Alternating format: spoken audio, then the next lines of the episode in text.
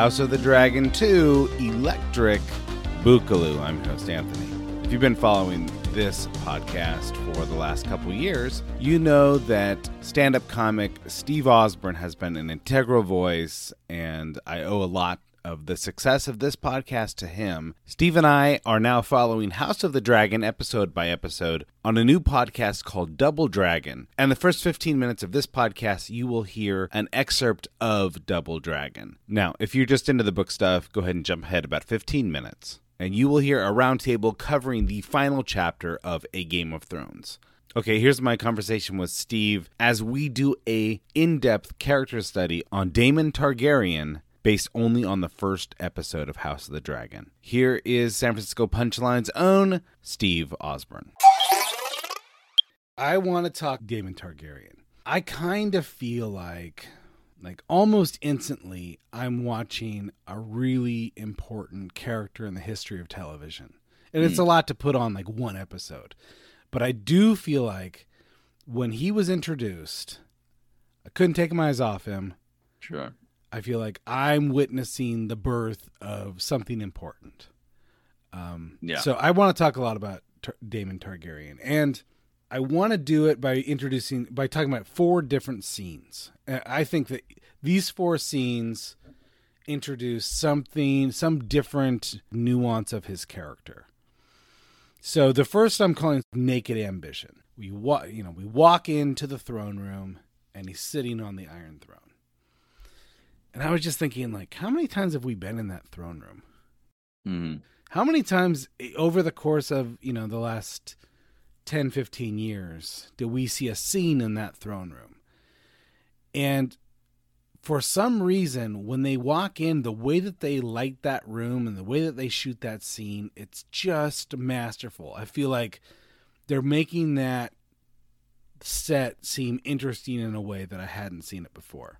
The guy that's with Rhaenyra is basically like shocked and appalled that he would even be on the throne. And Right. so anyway, this is why I'm calling this naked ambition because he basically, you know, he he's talking about how, you know, he's the heir and you know he's you know he's going to be sitting there one day or whatever. Um, I want to ask. And the throne, the, the throne still maintains that it's like, it, or it, it behaves as a character, right? I mean, I think Right. that that uh, uh, we talked about that in, in the rewatch. Um, it's it's remarkable how uh, without do without moving or anything, it feels anthropomorphized, right? Just by virtue of existence. Absolutely, and it will it'll cut a fool, you know. And it's like, Oh yeah, uh, yeah, it, it works as a metaphor. It works. It works on a number of levels. I wanted to ask you about this scene because I think it's a really important introduction, and it's using subtitles. Mhm. So I wanted to kind of get your take on this. Like, I think sometimes subtitles will enhance a scene, and sometimes it's it's sort of like you you could have done this all in the common tongue. So Mhm. did so did using High Valyrian enhance the scene for you? I think so, and I think it does for a couple of reasons. I think it shows. Uh, well, I think it's important to introduce High Valyrian in uh, in this world. It would make sense that it would exist. Um, the it it brought to me a certain layer of seductiveness um, between uh, uncle and niece, Mhm. which I think which I think is important. I think because there's something about the way that they were speaking to each other there it it suggested they have a relationship where this has happened right this is something this Yeah. is this is it's a shorthand for they- intimacy, right? Yeah, this is how they communicate with Yeah. each other and they've been doing it like without having to to give any backstory or anything i've already like them. well these people know each other intimately and and there's an exclusivity to it as well right i mean so Mhm. that it's it's it, it- and that's how i think you know great intimacy works right like you're not allowed in kind of a thing right so this, so there's it it was it felt chilling it felt seductive it felt um it made it more sinister in a way that without having to do much Yeah, of anything yeah, right Yeah, yeah. uh, so I think it I think it really was a great way to introduce him, and I think it's a great way to sort of set a tone of that relationship. Right, right. I thought I, I and that's the other thing I wanted to say about this scene is that those two characters are kind of mirror images of each other in a way. Because what we just found out about her is that she does not care about the sacred at all, right? There's a Mhm. previous scene where she's ripping the page out of a book, and you, oh no, what about the septa? Le, you know, f the septa. You know that that's the the, Right. the whole. You know, she just doesn't care about the sacred. She's sacrilegious, and then when she walks in, seeing the ultimate sacrilege, you know, here's the, someone who's not the king sitting on the Iron Throne. Mm. She kind of she she's a little bit amused by it. She's a little bit like, yeah, that's my well, favorite and he's uncle. not hiding, Yeah. and he's not hiding how he feels about it That's either. So there's a trust level there that says I can be a little naughty. Exactly. So they're they're kind of you- they, have a be okay sacrilegious, like his sacrilege is mirroring her sacrilege. I, I thought that that really worked well. And the idea too that like going forward, that are they going to be rivals, Mm-hmm. or because they're Targaryens, are they going to be something else? Yeah, are they going to be lovers? Right. That you. Right. I think that that's all in that scene. It's like there's all there's all kinds of possibility for these two. Right. So. Okay, that was the first scene I, that I'm sort of titling "Naked Ambition." All right, so then there's the sort of the openly defiant. Uh, this is sort of him at the tournament. hmm And I think that the tournament could have easily been pretty boring. You know, they were talking about like the after the scenes. They were talking about like we wanted to bring act- action into the first scene. You know, that that's great. You know, we want to see action. But it's sort of boring unless there's political intrigue attached. And everything that Right. Daemon does, every choice he makes is a total act of defiance to Otto Ti- Hightower, right? He Right. chooses his son. He's I'm going to unhorse your son in, in front of all these people. I'm going to embarrass you. And then what does he do after that? He asks for the favor of Hightower's daughter, right? So every every single choice he's making is like a little jab to Hightower. Um, and so I liked I liked that that scene told me something about him and something about their relationship more than just sort of being like eye candy. and it's out in the open too. We get the sense so that so we had that that throne room scene where he sort of plays his hand to some degree with the you know with the niece, and you're like, okay, that makes sense. And then it's like, oh, but when he's out in the open, like diplomacy's not his thing, and and he call he calls his shots right out the gate, and not just like in the room with you know not, not like it's just with the council. Like no, it's this is for everyone to see. Yeah. I mean, this is he's doesn't matter whether he's, he's, he's he's he's showing Hightower up almost above all. else. yeah, it doesn't matter whether he's in the brothel or in the tournament or you know in the, in the throne room or whatever. This is the guy who's going to speak his mind without any kind of you know concern for the consequences.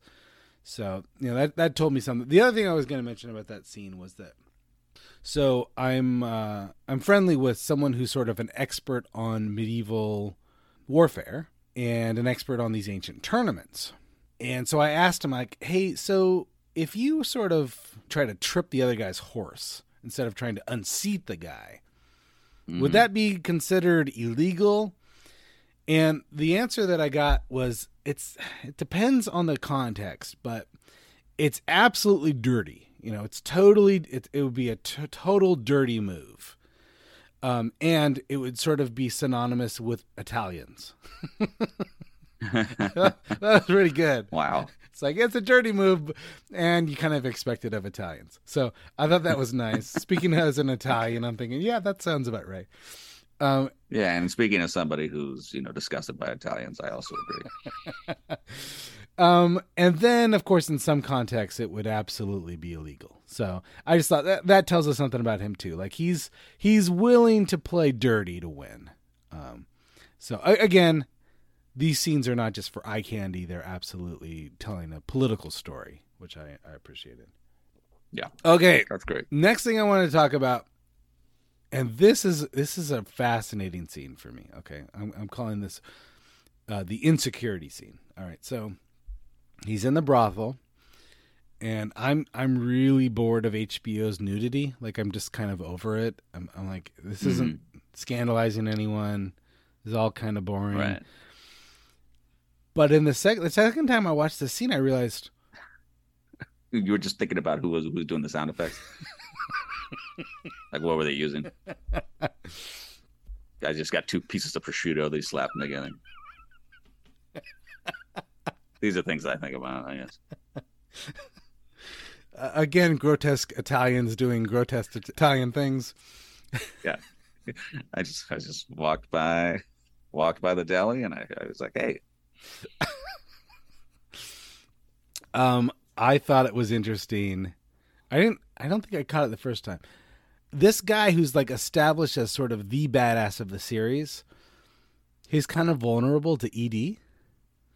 Mm. He's got a little elect, uh, uh, erectile dysfunction happening.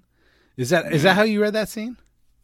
I, uh, yeah, I think so. I mean, the second time around, that's what it seemed like that might have been the case. I just thought that was a fast like in in a show that sort of like you just expect the nudity, so it's kind of boring. I thought, oh, this is interesting. This brings a level of complexity to a character that I was not expecting, and it brings a level of vulnerability to this person and then after that he kind of like retreats to this little bench or whatever and he wraps himself in a in a sheet and he allows himself to be consoled by his paramour Mysaria and so then the question is is this guy insecure cuz i think that that's what that scene is trying to tell me he's kind of insecure yeah, no, I think so, and I think that uh, that's. I mean, that's it, it, This is the the Daemon Targaryen show, right? I mean, at least that's what it's. it's at least this first episode, like. I I'm. I mean, I look. Rhaenyra is really interesting, and I, I'd love to see the sea snake you know, do do swashbuckle and stuff. But this first episode is absolutely Daemon Targaryen show, right? Yeah, I mean, or yeah, and I think to, nothing nothing works without like a. I mean, the thing with Game of Thrones is that you know who's bad, who's good. That's always seems to be a little blurred. Um, and so in this case, it's like I think they've added some some complexity to Daemon, but you, you it feels like it'll be a hard it'll be hard to root for. He's the J.R. Ewing maybe of this whole thing. Sure. All right. Here's what I want to say about this the fact that he is insecure, I think, makes him more dangerous than anything else. Right? It's like this guy has political ambition. This guy has a weapon of mass destruction that he he rides around as a pet, right? But what what he's got a fancy sword, but what makes him dangerous is that he's got all that and he's insecure. Right. I think that we saw that over and over and over again with with certain characters in Game of Thrones, and I thought, oh, they could have gone a different direction with this, but by making him insecure, that kind of makes him it brings an instability to his character right yeah and so then you're if what the motivations may be may be less cut and dry right like if it's mm-hmm. just oh well you know because we assert, sir pursuit of power is nothing new in in these types of shows um, but the motivation for the power is where you can get creative and that's where like you said when you the, i like the way you put it there the idea of insecurity breeding a, a, level of instability that makes it even harder to know like he's harder to trust even as a character right like to trust what the character is going to do next is, is, yeah he's not purely get, logic. we get the opportunity to see because we get to see all these right. scenes, whereas not everybody everybody else gets these glimpses, and so we have this sort of you know omniscient sort of look at it, right? And uh, and instead, it's you know I'm not sure what I know exactly. The more I know, maybe the less comfortable I feel right. about you know what to expect. Because if he's insecure, he's not like a total Vulcan in the sense that like he's just pure logic. Like he will act out of desperation. Like there, you could imagine a, a scenario where he sort of acts out his insecurity in a way that might do political damage to himself or others. It's just I just feel like to bring a, bring that level of vulnerability and security to that character makes him even more interesting. Mm. It's Kaley Cuoco for Priceline. Ready to go to your happy place for a happy price? Well, why didn't you say so? Just download the Priceline app right now and save up to 60% on hotels. So, whether it's Cousin Kevin's Kazoo concert in Kansas City, go Kevin, or Becky's Bachelorette Bash in Bermuda, you never have to miss a trip ever again. So, download the Priceline app today. Your savings are waiting. Go to your happy place for a happy price. Go to your happy price, Priceline.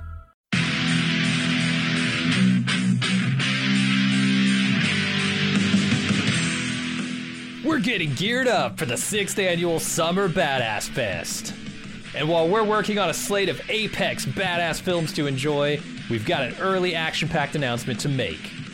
Just like last year, we're kicking off Badass Season with a live movie watch and podcast recording. We've rented out a theater for connoisseurs of action films and bald move fans that just want to have a great time. Unlike last year, this year's movie is top secret. Hush hush. No hints, except it's incredibly badass. It stars an absolute icon of the genre. We're willing to bet most of you haven't seen it, and it's gonna be an incredible viewing experience with a packed house of bald movers.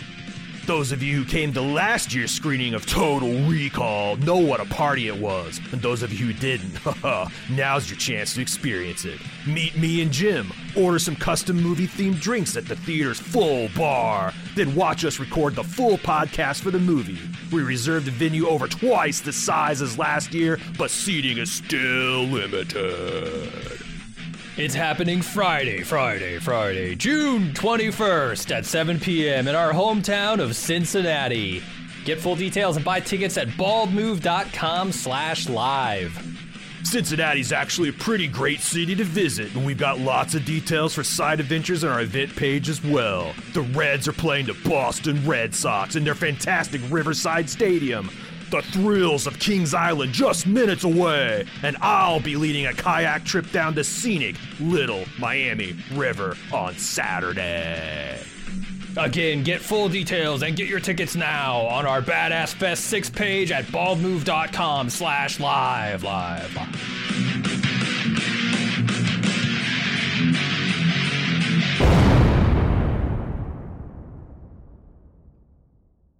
All right, as promised, here is the final roundtable discussion of Martin's seminal novel, A Game of Thrones.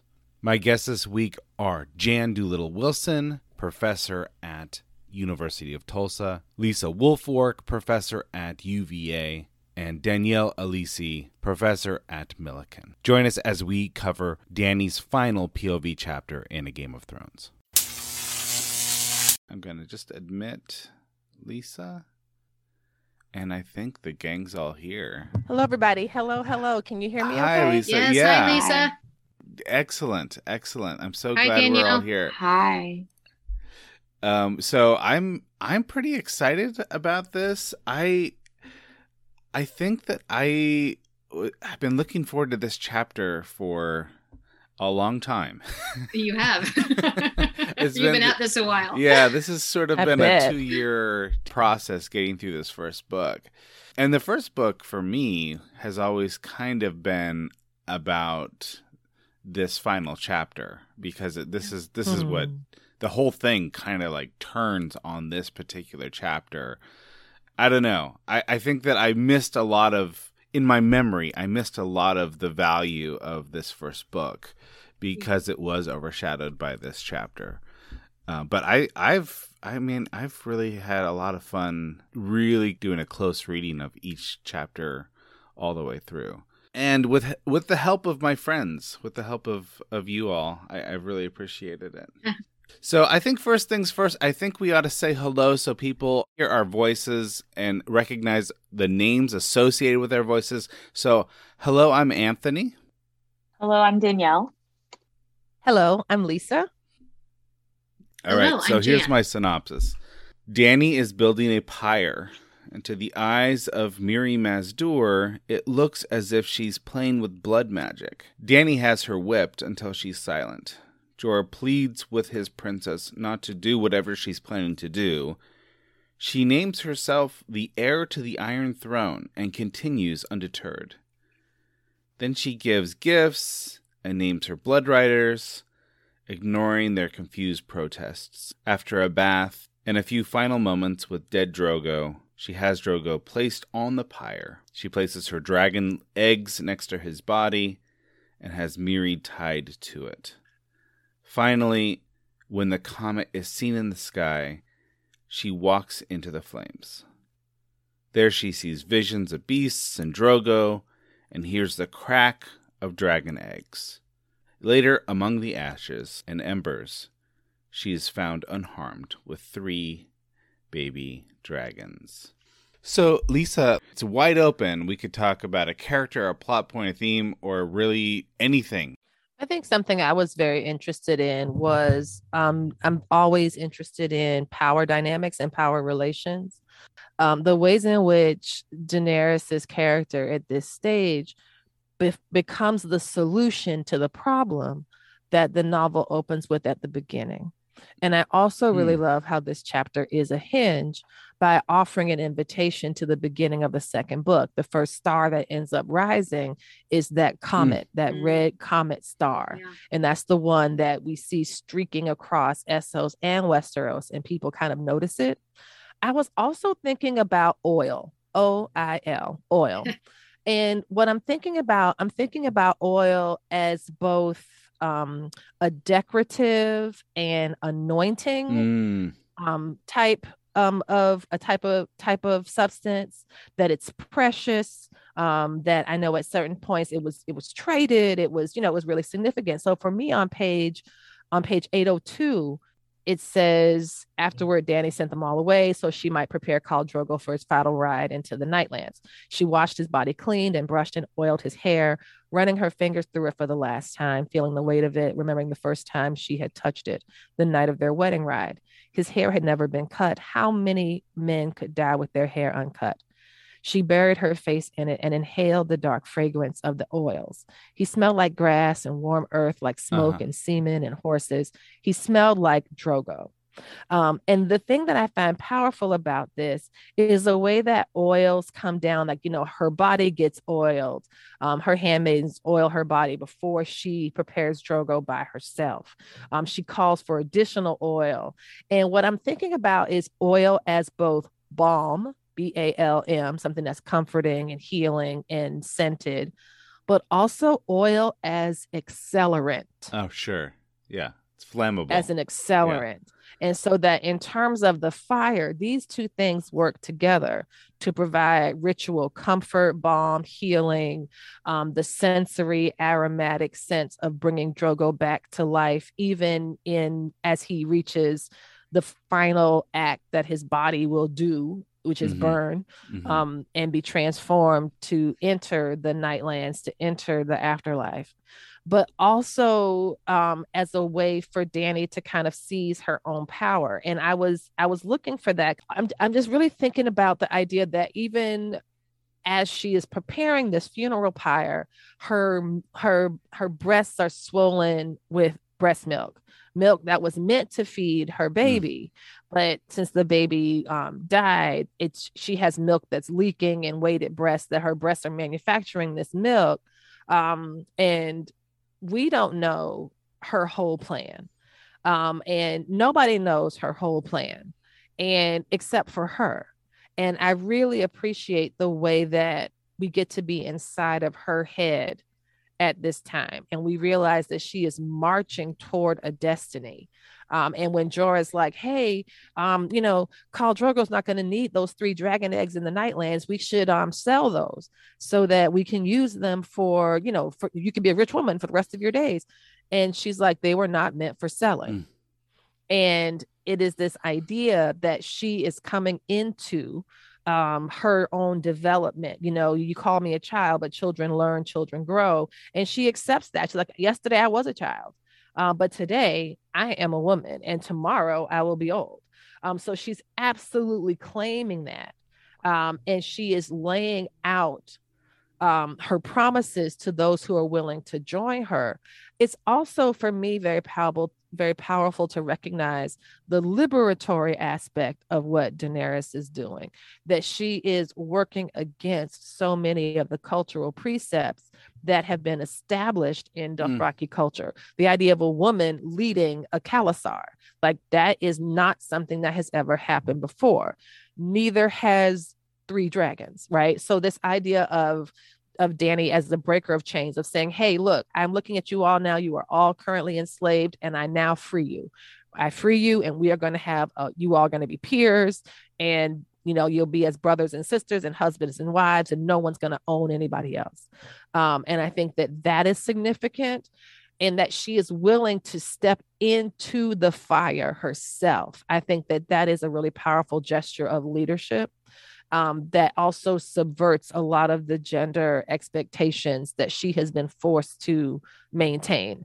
Hmm. Um, and that I think, and that's one of the reasons that Daenerys has always been kind of a favorite, you know, the idea of her as as a liberator as well as a leader who is willing to step into the fire, not just throw other people in there. So um, that is just that's one of the things I wanted to to emphasize. She's really singular in this chapter. It's like no like you said, no one really knows what she's planning, but she's almost like everyone else in the chapter kind of thinks like they've got some clue about like Jorah thinks she's going to kill herself and I guess these blood riders are just kind of confused like I don't get what you're doing. Um she, there's no one really to advise her at this point. At this point, she's re- she has to keep her own counsel, and she has to be so confident that this is the right course of action that that nothing can deter her. Nothing anyone says in this chapter changes her mind. She's determined. She's singularly focused on an impossibility. Right? It would take a miracle for this outcome to come to fruition but she's just she's a person of of complete determination and singular focus in this chapter. And she's de- she's describing herself and betting on herself as that miracle. Um, and i think that that is one of the, the things that i really Mm. admire about the way that she sees she seizes the reins of power here. Like don't call me princess. Stop that. I am actually i am a queen. Um, and I need you to use that. And I'm going to build up all of these elements um, and all of these different personality resources as well as cul- cultural demands. And I'm going to pull all of these to myself. Um, and that means having a co and a series of blood riders. That means you will not be taking me to drop me off to widow daycare at the Dosh Khaleen. I will not be doing Right. that. Um, and that is and that she is going to do that which has been ancestrally um habitual for her that has been promised to her um that she is stepping into footsteps that have already been made by other Targaryen women. Mhm, mhm. um and so i think that these are the the the elements that we see just starting to begin with Daenerys' Sure. character in this chapter. And that's one of the things that i find so striking. And i'm looking I, I read that same section about children learn children grow and now for some reason i cannot Yeah, I find it on find the it actual I've been looking paper for it. I, I'm gonna find it. I mean, the chapter is like one of the shortest ones in the whole book. I think it's like 11 pages. I don't know. I do not know why I cannot find that Mhm. line, but I have. I just read it a second ago, so I'm gonna see if I can grab it. But I do think that's important. The idea of, yeah, okay, go ahead. I will take whatever insult you intend by calling me a child, and I'm going to flip that and say, sure, yesterday I was a child, but guess who has learned something? Guess who has learned something? and I am going to use those lessons for my benefit. I'm kind of fascinated by um you, the statement you made at the very beginning that this chapter is the answer to the problem presented in the first chapter. So, could you talk more about that? And by the and by the first chapter, I really mean the prologue. I okay. really mean that very first section when Will and Garrett are out there uh, patrolling north of the wall. Um, and that is the that is what I always draw to. It's not so much Bran's chapter in the very beginning of the book; it's the prologue. Um, and that's something that I noticed very clearly in the television series that I thought they did really, really well was um, the way that they established in the prologue that there were White Walkers, that they were real, and that it wasn't just um, the tales of people who were bored or whatever, that these things existed for real. Um, and then we know that dragons themselves are the solution to the White Walkers you Mm. know and so like i always connect those two things the, the, the prologue and danny's chapter um, become a neat little couplet in my mind that there has been this insurmountable what looks like an insurmountable problem Mhm. and that is these white walkers um, that nobody believes exist but actually do and are killing people and the solution to those is dragons Mm. which are the things that are born at the end of this book. So I keep the two of those together in my reading. This really does bring up the one of the most remarkable things about this book to me because clearly we're dealing with fantasy literature, right? And yet, in this first book, we have these ice monsters presented in chat in the in the prologue, right? And we see almost zero magic Mm. throughout the, you know, the next 700 pages. And then we do get the, the the the wight who tries to kill Mormont, right? So you you do sort of get a callback to that ice magic much much later on, and then we, of course we we have dragons introduced here, but it's a fantasy novel that is almost you know 99% of it has zero magic but it's bookended right it's it's like the there there are bookends of ice and fire right so i i just i, I think that it's kind of a remarkable achievement Absolutely. I, I totally agree with that. And and I think that I guess it goes back to thinking too that for me, I the reason I like Game of Thrones is because it seems multi-genre and that it is a, an, an argument that I make is that it's Mm. possible for multiple points of entry. Because the book is so capacious that you can have folks who come from a variety of um, disciplines, um, a variety of interpretive lenses can all find something in there to appreciate. Like there's political intrigue. If you like political intrigue, you'll like this. There's family drama. If you like that, there's in there's Mhm. this. If you like the sword and sorcery, there is that.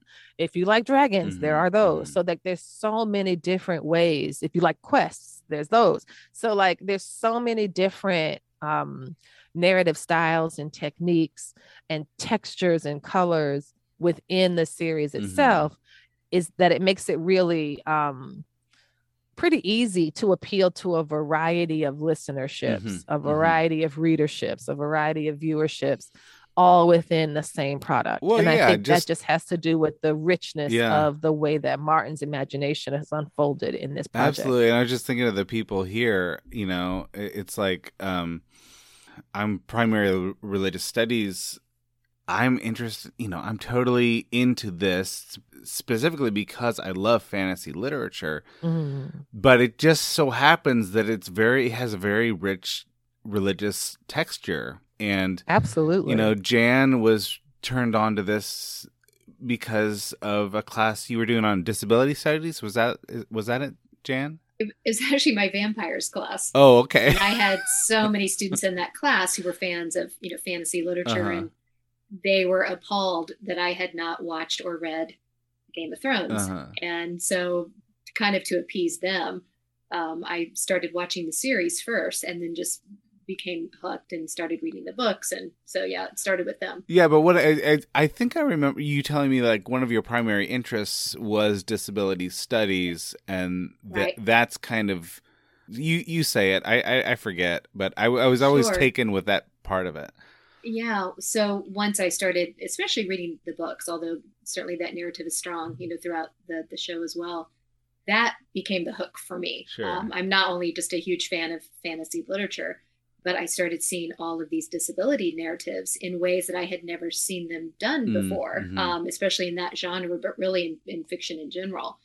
And so for me, that was not only the hook, but what kept me interested. And once I started seeing the books through a disability lens, I could not unsee it. Right. Mhm. Um, so yeah, for me, and I've, I've actually used the books to teach classes on disability now. And Um, Danielle, when you were kind of seeing this for the very 1st Mhm. time, were you already interested in medieval studies? Yes, yeah. I was a history major at the at the time. Yeah, I was, I was young. I was eighteen, so All it was. I didn't know I was going to go on and um, Sure. be a history professor. But I, you know, now now it all seems very clear looking back. So let me ask you this question: So you're like serious historian. Were you a little bit like mm, not interested in this pop culture phenomena? I'm I'm interested in more serious things. Um, it, you know, it's it's quite the opposite. I think because Game of Thrones, uh, you know, I started the the show and immediately that summer picked up the books.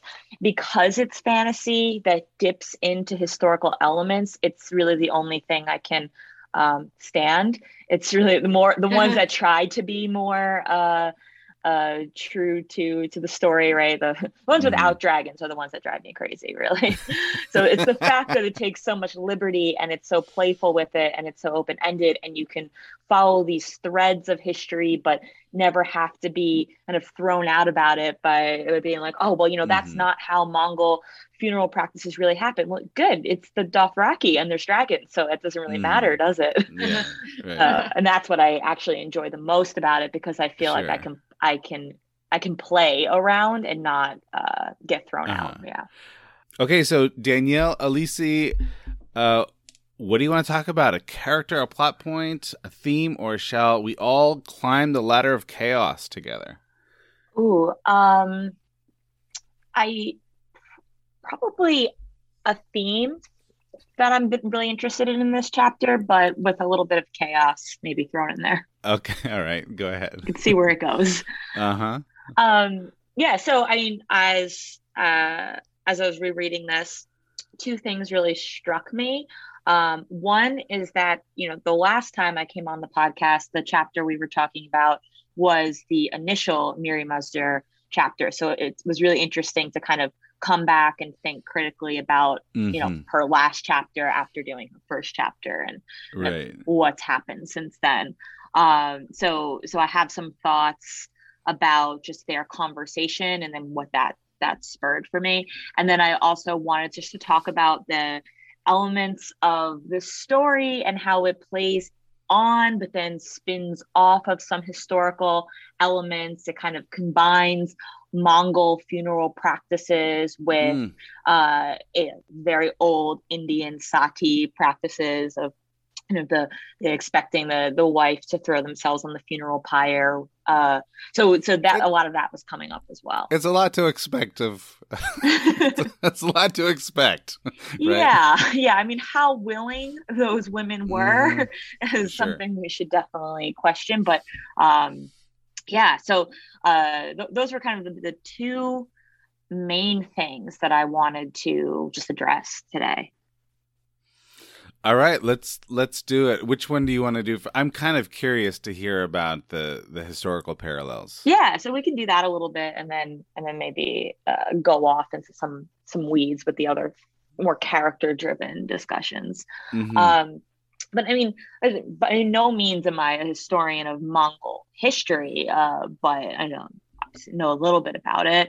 And as far as I've read, Mongol fu- funeral practices are similar to some of the things that we're seeing in the text, though uh, several cultures practice uh, this sort of burial practice of, um, or had practiced this, of kind of burying with the body or or sending off the body with uh, items right to take into the to the next life. Um, believing that the body intact and the items would would travel with the with the person right?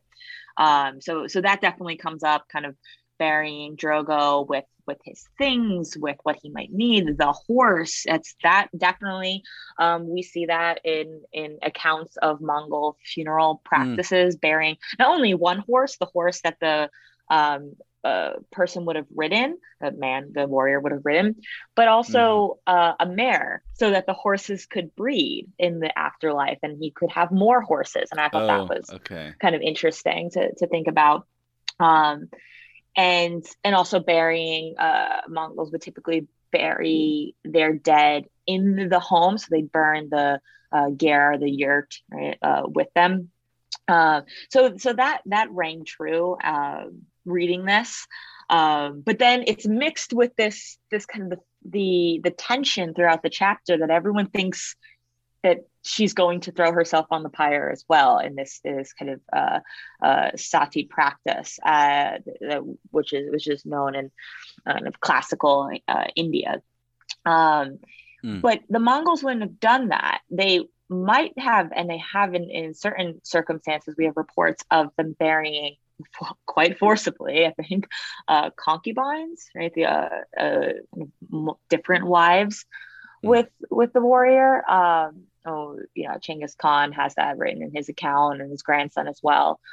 But not the first wife. The first wife would not be expected to do that.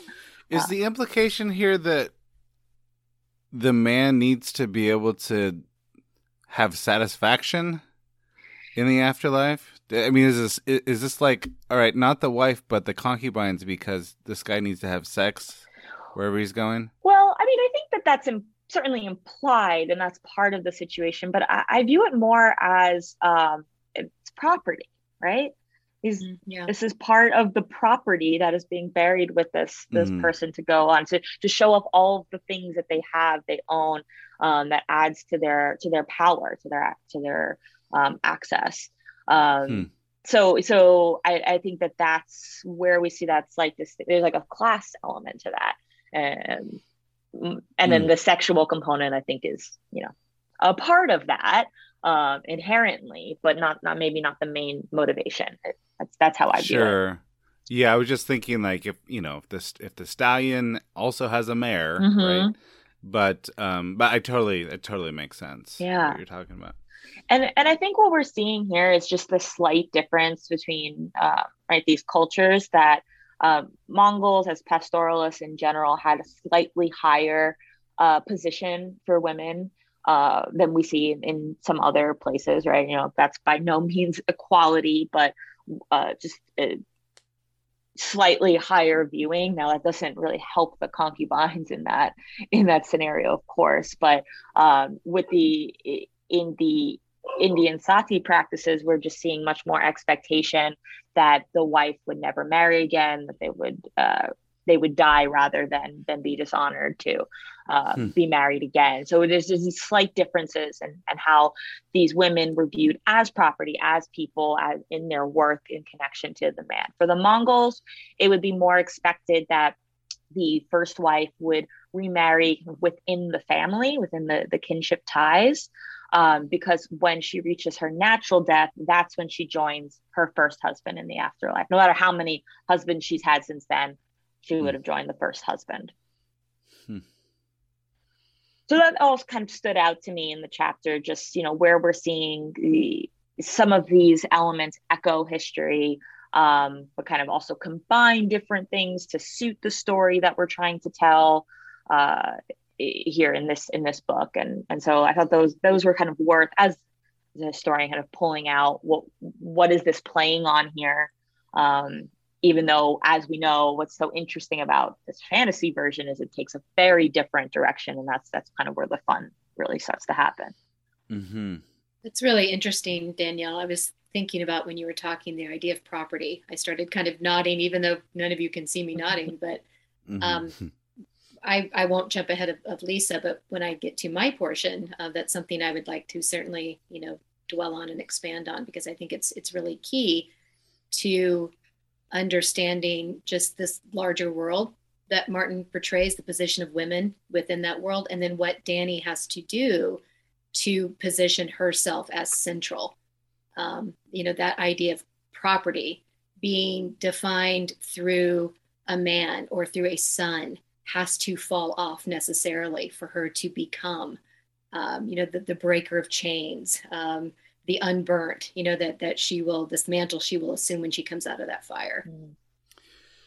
I was wondering, this this kind of is a, a larger meta issue, and I and I absolutely do want to get into the particulars of this chapter. But I was recently talking with uh, Kavita Finn, who is a medievalist who's written a little bit about the parallels between Queens and Martin's World, and she made a point that I had never considered before. She said that Martin's view of the medieval world is really through this perspective of scholarship that was published in the 70s and 80s. Mm-hmm. And that so much has happened in medieval studies since that period.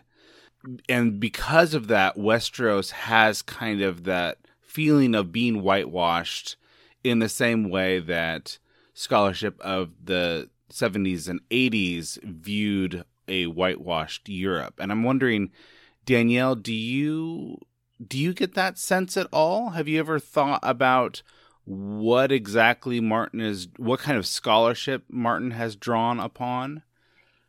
Yes, and and that actually does ring quite true in this chapter for me. Um, with in the in the scene where, uh, you know, Danny is offering the weapons to the Blood Riders, right, and they're, they're all refusing her, um, because she is a woman, very clearly, right, right, and right, then Jorah, um, he, you know, he he's the final one, and that final beat, he accepts her as she is, is the only one to swear uh, loyalty to her. And I think, you know, we're as a story, we're seeing partially that's because he loves her and we, we understand that he has a different relationship to her than these other men.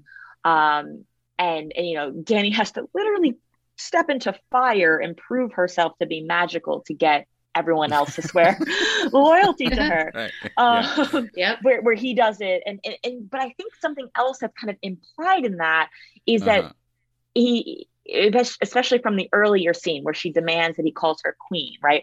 Based on the fact that you were sworn to my brother, well, he's dead, aren't I next?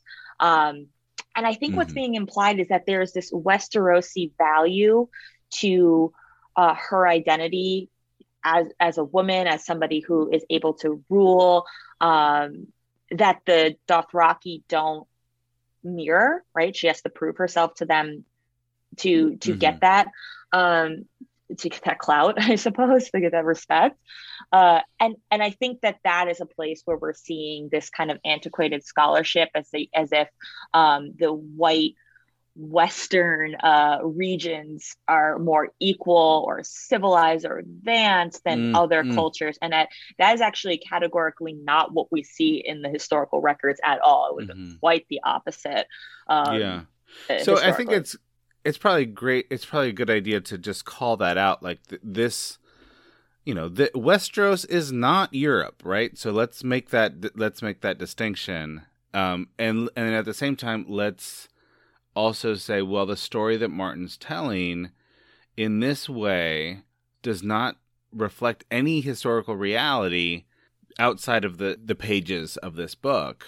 In some cases, like like for instance the funeral funeral rites, we do see it touch at times portions of the medieval history. But in reality, this book is really touching more of the modern medievalism mm-hmm or our our modern perceptions of the medieval world, right? Yeah, yeah. Okay, so Danielle, let's give you make sure that you've got uh, any other topics uh, that that sort of struck you when reading this chapter. Well, totally, you know, jumping away from the historical conversations and just talking about the story, right? Because I do also mm. love the story. Um, there's there's just really interesting uh, thing that comes out right in the beginning with uh, Danny's interaction with Mirri Maz Duur. Uh, when Mirri Maz says, uh, Do you think blood magic is a game for children? You call me uh, magi as if it was a curse, but it, all it means is wise. You're a child with a child's ignorance. Uh, this quote stuck out to me, and I've been thinking about it. There's two things going on here in this in their exchange to me. Mm. Um, mm. There's the witch element. I'm really fascinated by this. We talked about it, and uh, last time we, we we did this chat we did a chapter on Maz Duur, the how witches are dealt with in a Song of Ice and Fire uh, is really interesting to me. Um, you know, when are they? When is it good magic? When is it bad magic? When does somebody get punished for it? We see Maz Duur literally gets burned for it, right? It's a very classic imagery of the execution of a witch, um, mm. even if that's historically not always what happened, right? Sometimes, but uh, so I think that that's interesting to think about how this uh, the ending of this this particular witch's story plays out. Um, do we read it as justified? Is it ambiguous? Those are questions that I I have to to process. But then there's this other element that I'm really fascinated to. This they're repeatedly calling Danny a child here, and and I don't think that that is the first or last time that it, she's going to be emphasized as a child, right? Um, it, it, happens throughout this book, I think, at certain points. and mm-hmm. we know that it's going to happen in the second book when she goes um kind of you know trying to amass her army and, and people belittle her and infantilize her um and i never really thought about this too much until rereading this chapter for today but Danny had a had a husband and lost her husband and lost a baby. Um and you know and, she's about to to ascend to this motherhood character shortly which i hope we talk about. Um but she's consistently infantilized uh, but at the same time regularly set up as the object of sexual desire. And and i just think that that's worth thinking about of what's going on with danny's character as somebody who is a, is a young girl right um, but is also as, as you know has been assaulted in this text as been pregnant right? Is going to lead an army. There's I, I think just something interesting to think about about how uh, womanhood and girlhood are seemingly very blurred in this mm. series. But danny is this um, to me just, just really fascinating character because she's asserting dominance so verbally, so regularly, so mm-hmm. outwardly, mm-hmm. it's it, it, I think it's more there's more tension about how she's talked about for me in the text of being verbally called you are a child right. with yeah. a child's ignorance right it's very it's very purposeful right. language meanwhile you know she she did things that are quite literally not we, we don't code as being a child but there's this this stress i think on us as readers of um, her age and what she's going through. And i think as we talk about Danny more and more especially in the context of what we see kind of happen in the show it it is kind of worth thinking about how her life plays out differently uh, even despite being very very young and maybe how that's changing her how that's how that's affecting her mentally just something mm. i've been thinking about more rereading this chapter how much she's called a child while at the same time you know asserting asserting her dominance and her power is the main theme of this chapter right right and yeah. it's a transition i think that's what's most interesting for me is that she's being repeatedly told she's a child um, even though she will be after this this book again uh, just something maybe to, to, to track in the next book. But when she steps into the fire, it it becomes this very powerful transition into uh, another uh, another phase for her. And i think that that is it's so clearly illustrated. We don't really see this in the show um, as much but in the book she is literally breastfeeding these dragons right uh, yeah. There's something so visceral about this transition into uh, motherhood and being the mother of dragons, not just a girl, not just a child, not someone who lost the baby, who lost the husband. I think is giving her this this power, right? This very literal power that makes everybody get on their knees in front of her.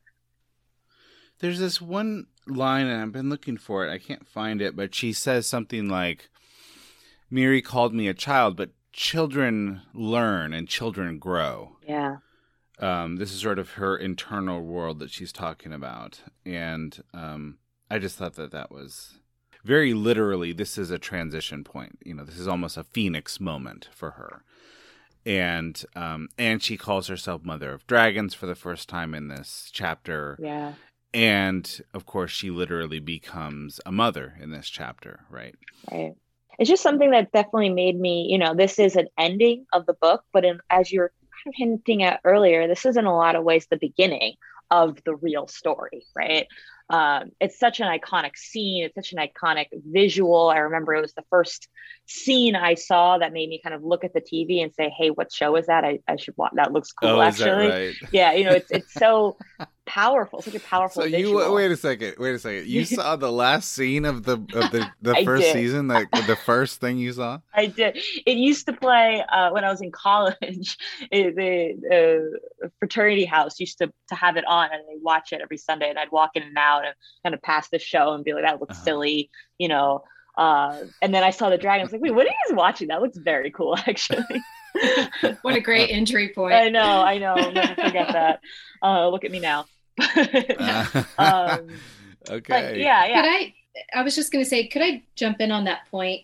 For me, that's really um, the focal point in many ways uh, of the chapter, and and certainly of Danny's arc going forward, right? Because I've been thinking a lot throughout my career, but especially you know in just recent weeks about how women historically to this very day have been so deeply defined by and connected to their reproductive capacity, right? Their, mm. their, their, biological function. Um, and I was recently rereading um, Sady Doyle's Dead Blondes and Bad Mothers. If any of you have, have read that text, I used it in a um, class on monsters um, this summer. I taught a class called Monsters in American History. and we spent a lot of time talking about the association between monsters and women and femininity.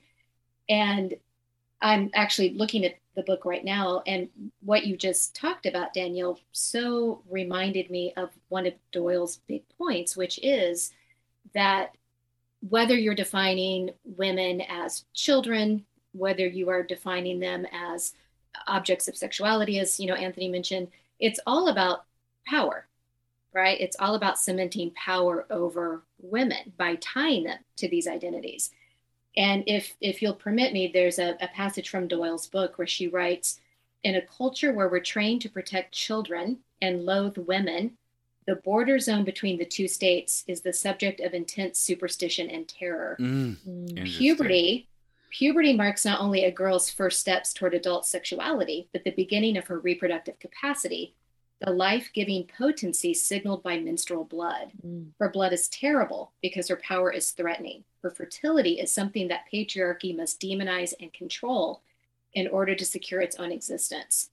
So, puberty is a place where daughters begin to turn into mothers, becomes a supernatural event in which a person turns into a monster. Mm. And I think about that a lot when I think about this chapter because Danny who has been defined throughout the book as a child, and is there to advise. And, you know, she's either the daughter of the dragon or she's the sister of the true dragon. And then she's the wife of the khal. And then she's the mother of the stallion who will melt the world. All of that is defining her in relationship not only to the men in her life, hmm. but also to her body, her reproductive capacity. And when she gets to this last chapter, I was really struck by how quickly she goes through the stages of how women are typically defined, right? She's maiden, and then she's wife and mother pretty quickly, and then she's crone, right? Mm. Because crones were typically defined by their inability to give birth. So right. she is and barren, widow, presumably. Right. Yeah. And she's a widow, right? But then she takes all of those identities and twists them, almost inverts them in really interesting but super dangerous ways right? When she steps out of that fire, she has become the monstrous mother now in many ways because she's nursing a dragon at both breasts, mm-hmm. right? Mm-hmm. So you've got this image of this young sexualized girl who also embodies all of these identities that are supposed to be used to control her, but which she has now kind of taken control of, which makes her both powerful and incredibly dangerous. Right. Yeah. So she's going from sort of the state of innocence to the state of she's becoming dangerous. She's becoming yeah. dangerous. Especially now that she has those dragons, right? Right. Which I hope we'll talk more about. Mm-hmm. Yeah. Okay, Jan, uh, I want to be able to uh, give you enough space uh, to cook a little bit here. So, uh, would you like to talk about a character, a plot point, a theme, or one last time, shall we climb the ladder of chaos? This is the disadvantage of going last because you've all given me so many different directions to think about now that I'm feeling very mm-hmm, scattered. Mm-hmm. I thought I knew what I wanted to talk about, but now I'm just so tantalized by all of these other little threads.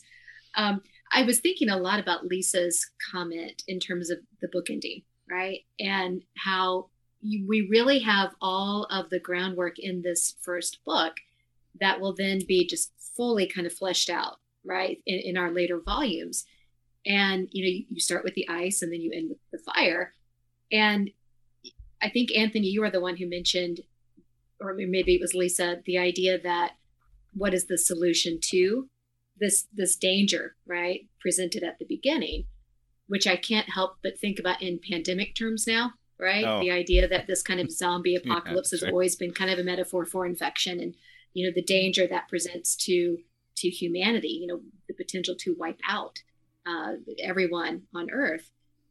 But then you also have the dragons, right, who are kind of presented as a um, counterpoint to this, right? The idea that the only thing that can save us perhaps is this other very, you know, kind of awesome force, but also has the potential to be incredibly destructive, particularly in the hands of someone who either doesn't realize um, the destructive potential or who is willing to wield it for, um, you know, personal or selfish ends. And so I, I started thinking about how, you know, Martin's been pretty clear that he was using the dragons as this metaphor for, you know, the, the horrors of war and the uh, potential for nuclear disaster. Mm. He's given several interviews about this. So I was thinking back to earlier conversations we've had, Anthony, about Martin's pacifism Yeah. And how it really does just permeate, right? So many of the narratives that we see um, throughout the first book and certainly throughout the entire series. You know, Danny, who um, manages to get Drogo on board, you know, with the idea that we will cross the narrow sea, uh, we will invade, um, you know, Westeros, we will, you know, put our son on the Iron Throne, we will take back what is rightfully yours. And she, you know, is is grateful for that support. She's all for it. She's all behind it until we get to the end of the book and she sees the human impact, right? She sees the destructiveness that this has wrought.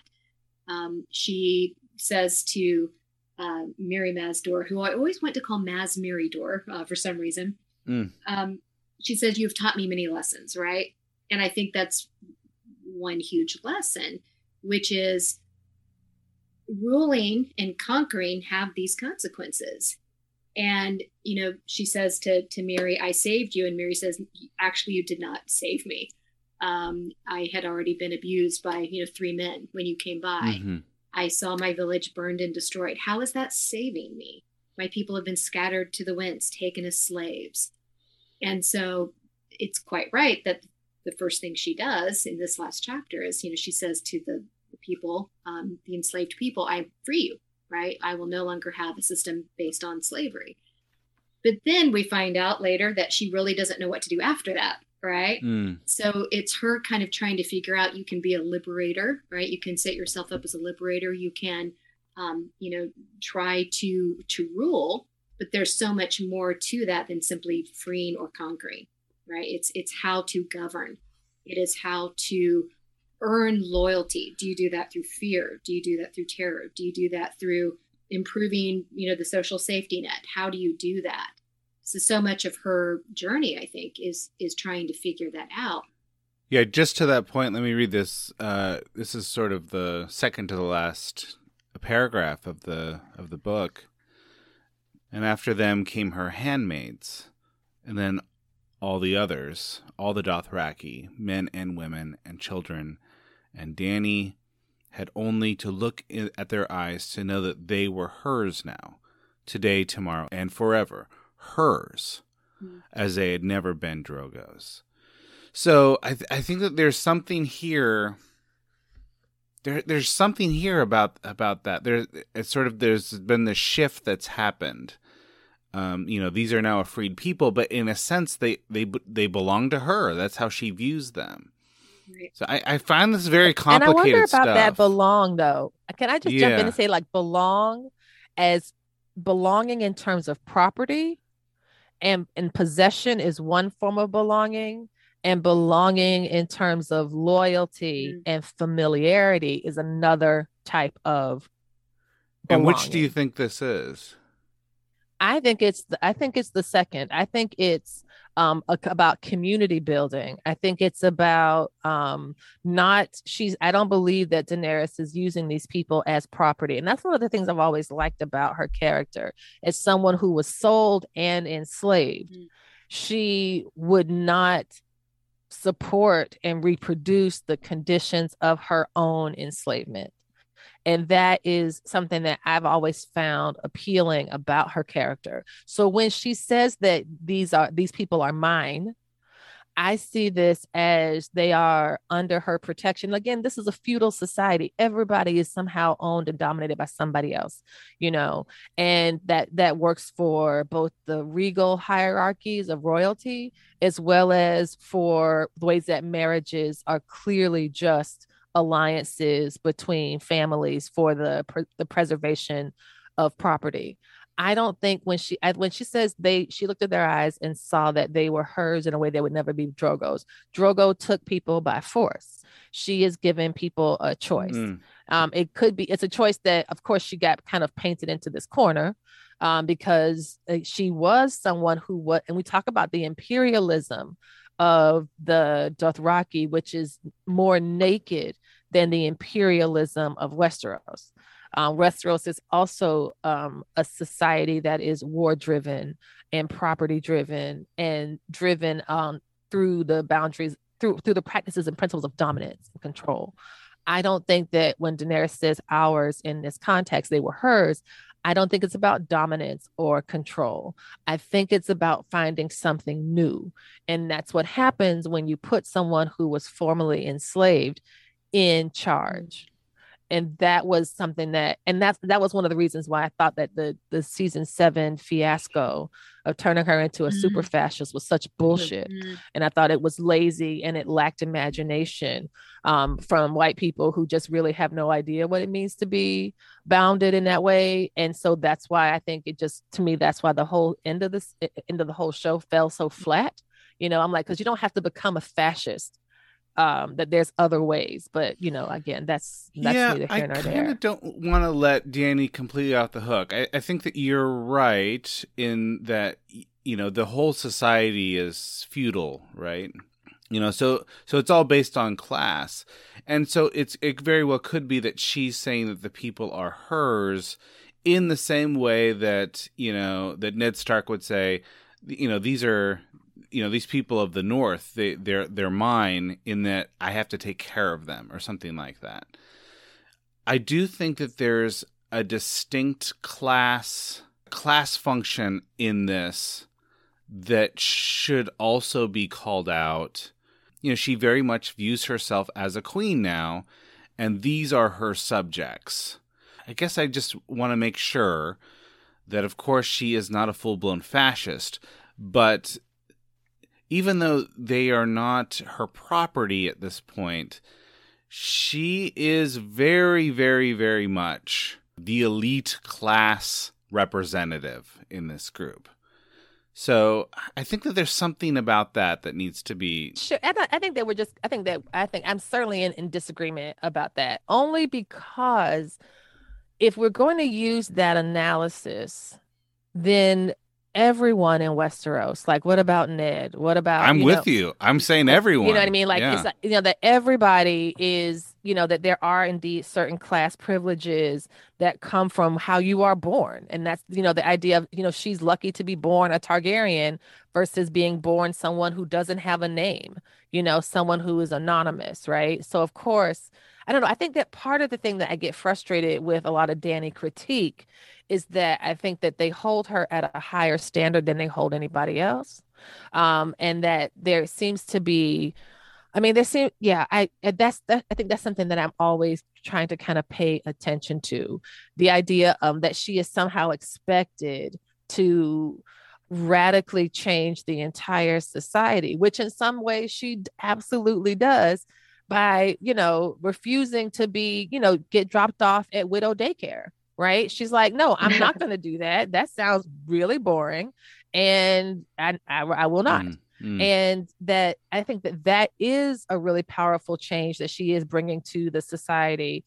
Um, and yes, it is in the service of her own queenship. Mm-hmm. You know, I don't know the idea that somehow the will to power is only recognized as flawed when it is someone who is a woman doing it or someone um, who was formerly enslaved doing it or whatever. Like that's when we see it's bad.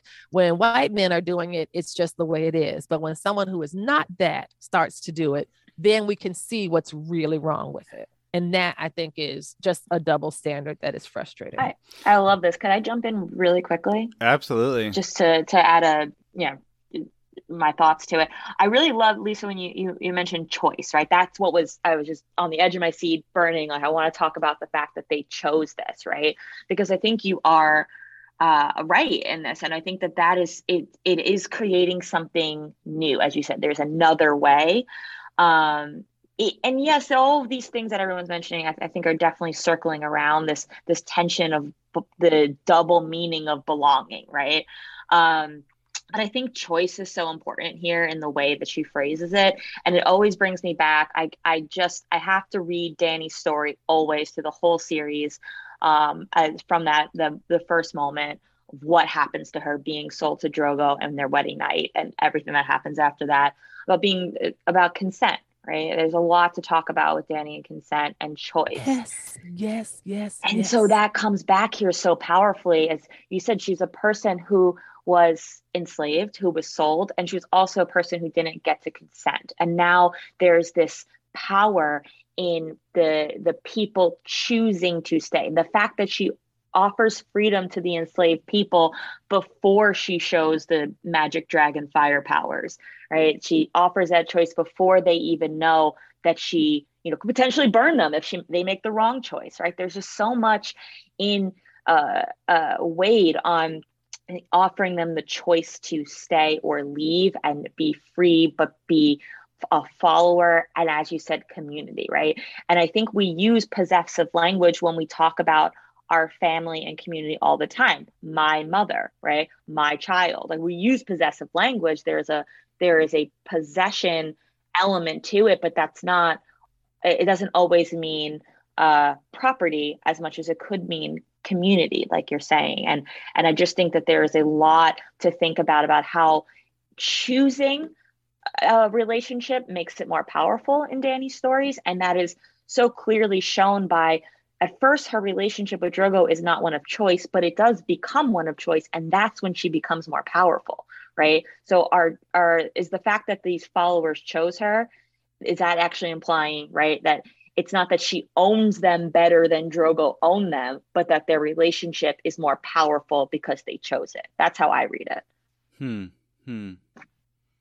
And I, I, that's exactly what I was. That's exactly what I was imagining, and the idea of, you know, and again, of what, what kind of choice is it? I mean, honestly, they're in the desert in the middle of nowhere. Right, right, right. you know, sure they can leave, you know, but you know, the food and water's with her. like honestly, like how like it's not really So like, true. hey, do you want to go to Red Lobster or do you want to go to a different restaurant? Like that these are both they're all terrible choices, you know. But it feels like that this is one of the things I think that I get stuck on. It's like the way that Martin has drawn this society is the way that we sometimes find a lot of women um, created or pressured in historical fiction. You know, like one of my favorite books by Toni Morrison is A Mercy. And in that book, she has three what she calls unmastered women. Um, and that there's somehow there's no way that these three women are just going to be allowed to live and work this farm in Maryland on their own without the Baptists coming over, without a husband, without a man being involved. Like it's just not going to be possible. There has to be that that that, that the white woman is going to have to remarry again because she won't be allowed to maintain the property and conduct business by herself, right? And so there's these certain ways that Daenerys is making these choices now and embracing and claiming the thing that has been held out to her as a carrot all along. And I think she's always somehow an attachment and not a person invested and in, char- in charge of her own life and her own destiny, as well as the destiny of other people. And I think in that change, this is where I tend to see um, a kind of a feminist slash liberatory um, process taking place you know, um, it's kind of like, you know, at the end when they talk about like when I think it was Sam Tarly who was like, hey, you know what we should do? We should let everybody have a vote, you know, and like everyone's like, democracy, what a stupid ass idea. You know, what? That's that's not gonna work. You know, it's that it's the same principle, right, at work here with Daenerys building a female centered, you know, leadership style um, who also has what's essentially nuclear capability. Yeah. Um, and so that's something that I've, I've just found interesting throughout the series overall. And Lisa, you talked about process. That's one thing I just I love, especially about this first book. It, and and Danny so illustrates that idea of evolution, right? And it's not just this important arc of you know being attached to a man you know how she is identified and how that that slips away by the time we get to the end and how that does make her really um, just stand out in really dangerous ways in a society in which women aren't supposed to do that. You're absolutely right. Right. They only have any form of power they have is always connected to how they are attached to a man, whether that's a husband, a father, or a son. Right. And so the women who are the most powerful, but also the most dangerous in Martin's narratives are those who gradually step outside of that and are punished actually for it in, in many ways right? Those who are outside of the so-called shadow of male protection um, find power but also are are punished. And i was thinking so much about all of this kind of foreshadowing and and for the record lisa i agree with you about the bullshit of what they do to danny um, in the show but it's not just from a gender perspective it's from a disability perspective right and so this this old tired trope of you know a woman who is outside of patriarchal control to a certain extent um, who can't handle uh, the, the, power that she has amassed and, and goes mad right? The powerful woman goes mad trope that we see again and again and again. But that again is another way in which historically women have tried to be contained and controlled right? Just call them mad. Call them crazy people do that throughout this chapter. All right. She even says at one point, maybe I am. All right. Maybe I am mad. Uh, this is at the top of 670 of my version. They thought her mad. Danny realized perhaps she was. She would know soon enough. And that not only has been a tool to control and contain women, but it's also an, it really shows us just how stigmatized um, the disabled population has been throughout history. If you can discredit someone by calling them crazy, what does that tell us about how we view people with, you know, mental disabilities and mental health challenges? So, you know, we we see that throughout the narrative, and we see this tremendous um, social disability model that Martin builds throughout the narrative. But then we also see how, again, um, it has been used to contain and control women. And I'm, I'm really interested to see where Martin goes with this. If he departs from uh, some of what happens to to Danny in terms of you know the crazy mad woman trope, um, or if he will use that more as a critique of how we have tended to see women, powerful women throughout history. If he ever finishes the books. I it, I don't want to shortchange this conversation uh, I do want to talk about Mirri Maz and give her a little bit of space here because I just I really feel like um you could e- you could easily read her as a witch, right? You could just say, oh, well, she, you know, she she was up to no good and she messed with the wrong person and this is what she gets. But that's not how I read her at all and I'm wondering, um, Danielle, if if you might be able to help us a little bit with maybe a more nuanced perspective with Mirri Maz I, I'd like to hear maybe your take on her. Sure. Yeah. How should we read her? I mean, I think that it's uh, there's no one way, right? Um, and it's complicated. Uh, I I enjoy this chapter because in previous Mirri Maz chapters, uh, the one that we discussed, I um, I felt a little bit more clear whose side I was on. Um, but in this chapter, I don't know. I mean, you just can't help but root for Danny, right? She's just mm. so powerful, and it's so gratifying to see this transformation. And it's just it's such a moment and you want to give it to her and then but like there's this there's this just poking this in the back of your head with the Mirri Maz Duur part and I think that that's so interesting because it does um, just put a tiny wrinkle in in and how awesome Danny's being right now, right? Um, but I think that we could read them as I think you could see that you know it so often we're asked to pit women against each other. Which one do we side with, right? Uh, mm-hmm. Uh, whose side are we on? And instead, I think it's much more yeah. interesting to say um, both, right? Like I I get it from both of their perspectives. They are both having to live in this world and make their way in this world, and they unfortunately had to come up against one another and Danny's our main character, but there's something really interesting about Mirri Maz Duur's kind of anti-imperial resistance uh, persona. That's which how she reads often for me. Um, yes, I think that she's is coded as a witch character, as somebody who works a lot in the history of witchcraft and magic. I don't think that's a bad thing. I think that's very cool and good, actually, um, and that we should we should look at these these characters uh, that maybe use healing and magic um, in more nuanced ways um, than maybe this series all often allows us to. Right? I think that there's there's something kind of uh, mm-hmm. tends to be coded bad unless it's helping the man.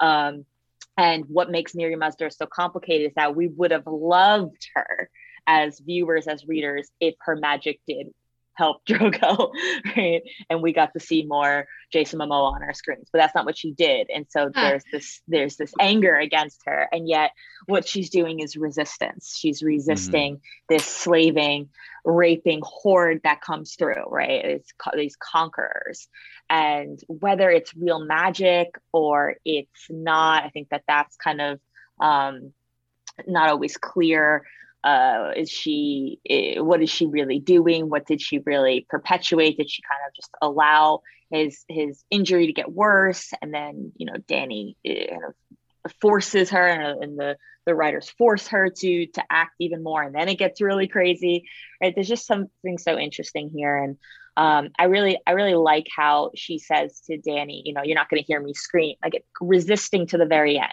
It's always resisting this power. Mm, mm-hmm. And and Danny's mm-hmm. like, I don't want to hear you scream. I just want your death. And it is kind of this this queen, this execution. She's not there to torture her, but she needs to be punished for what she did. And you just, you, I, I think we must resist taking a side of these two women and just saying, wow, there's something so interesting going on from both of their point of views the world that they are forced to live and move through. Okay, I'm going to push back on this a little bit. um, Please, yeah, I think work with. I I just I feel like okay, yes. Um, are you putting me in a situation where I can't notice that one of these people is burning the other person at the stake?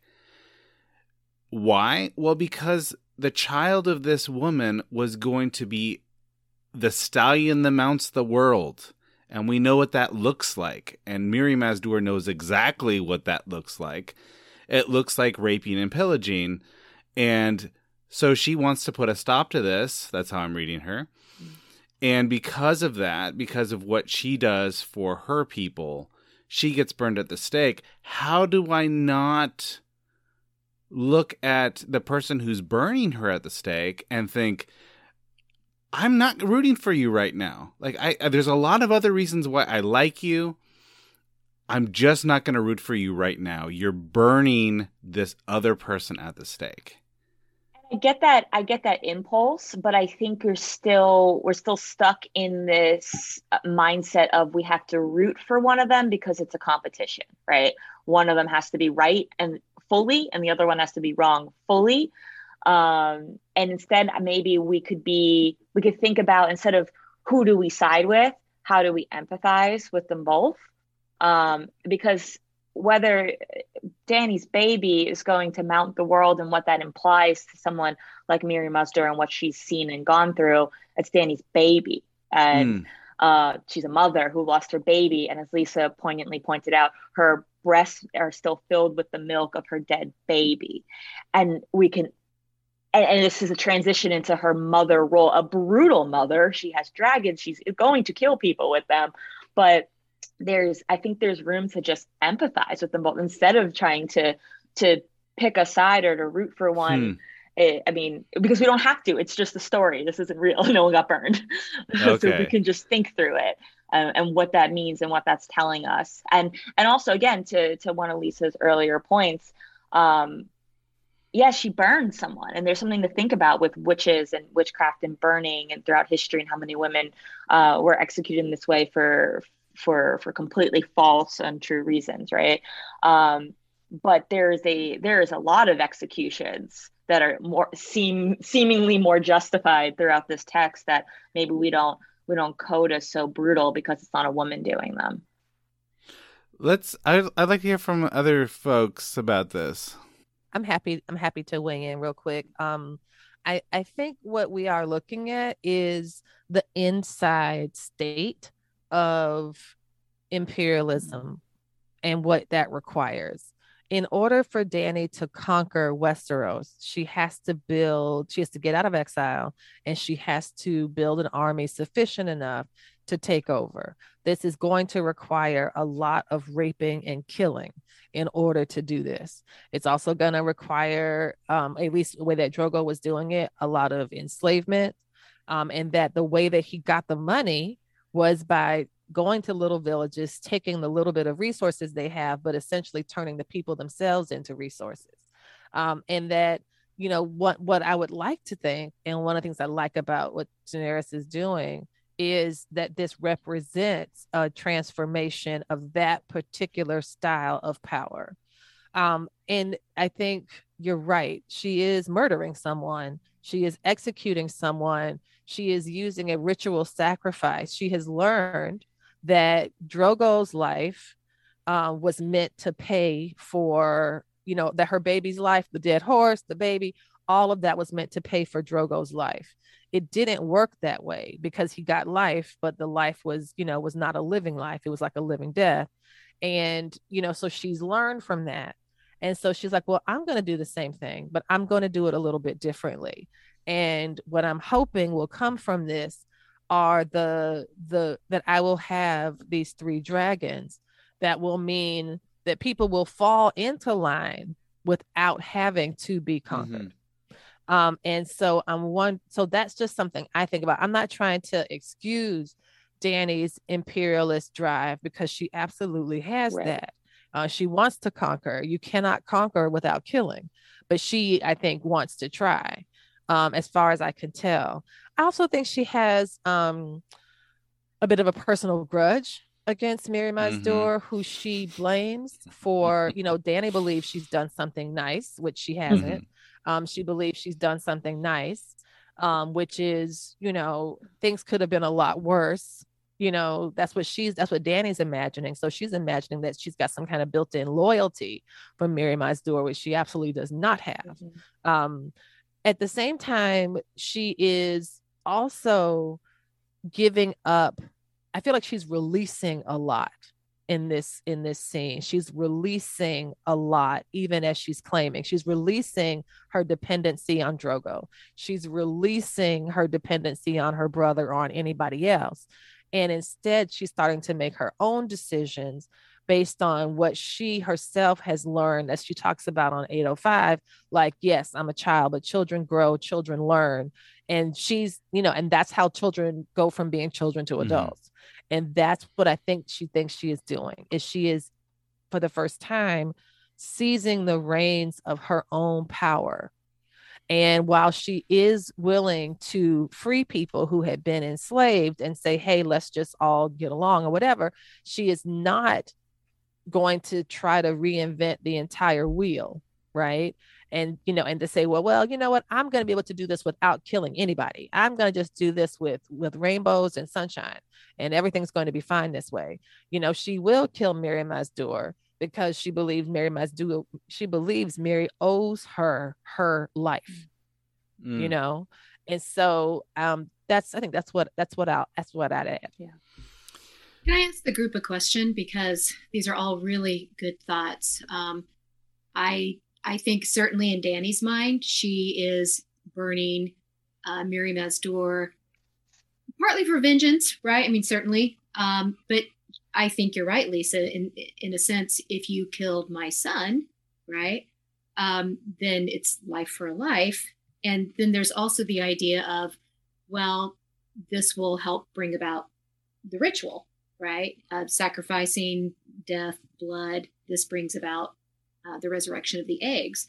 Although there is some speculation that it's really Danny's sacrifice, right? That that raises the eggs. It's not so much Mary. Um, but one thing that has always struck me in this passage, and you both mentioned it, so this is why I'm asking the group because I have different thoughts about it. When she pours the oil over Mary's head and says, you know, thank you for all the lessons you've taught me, right? I, have learned a lot from you. I'm paraphrasing.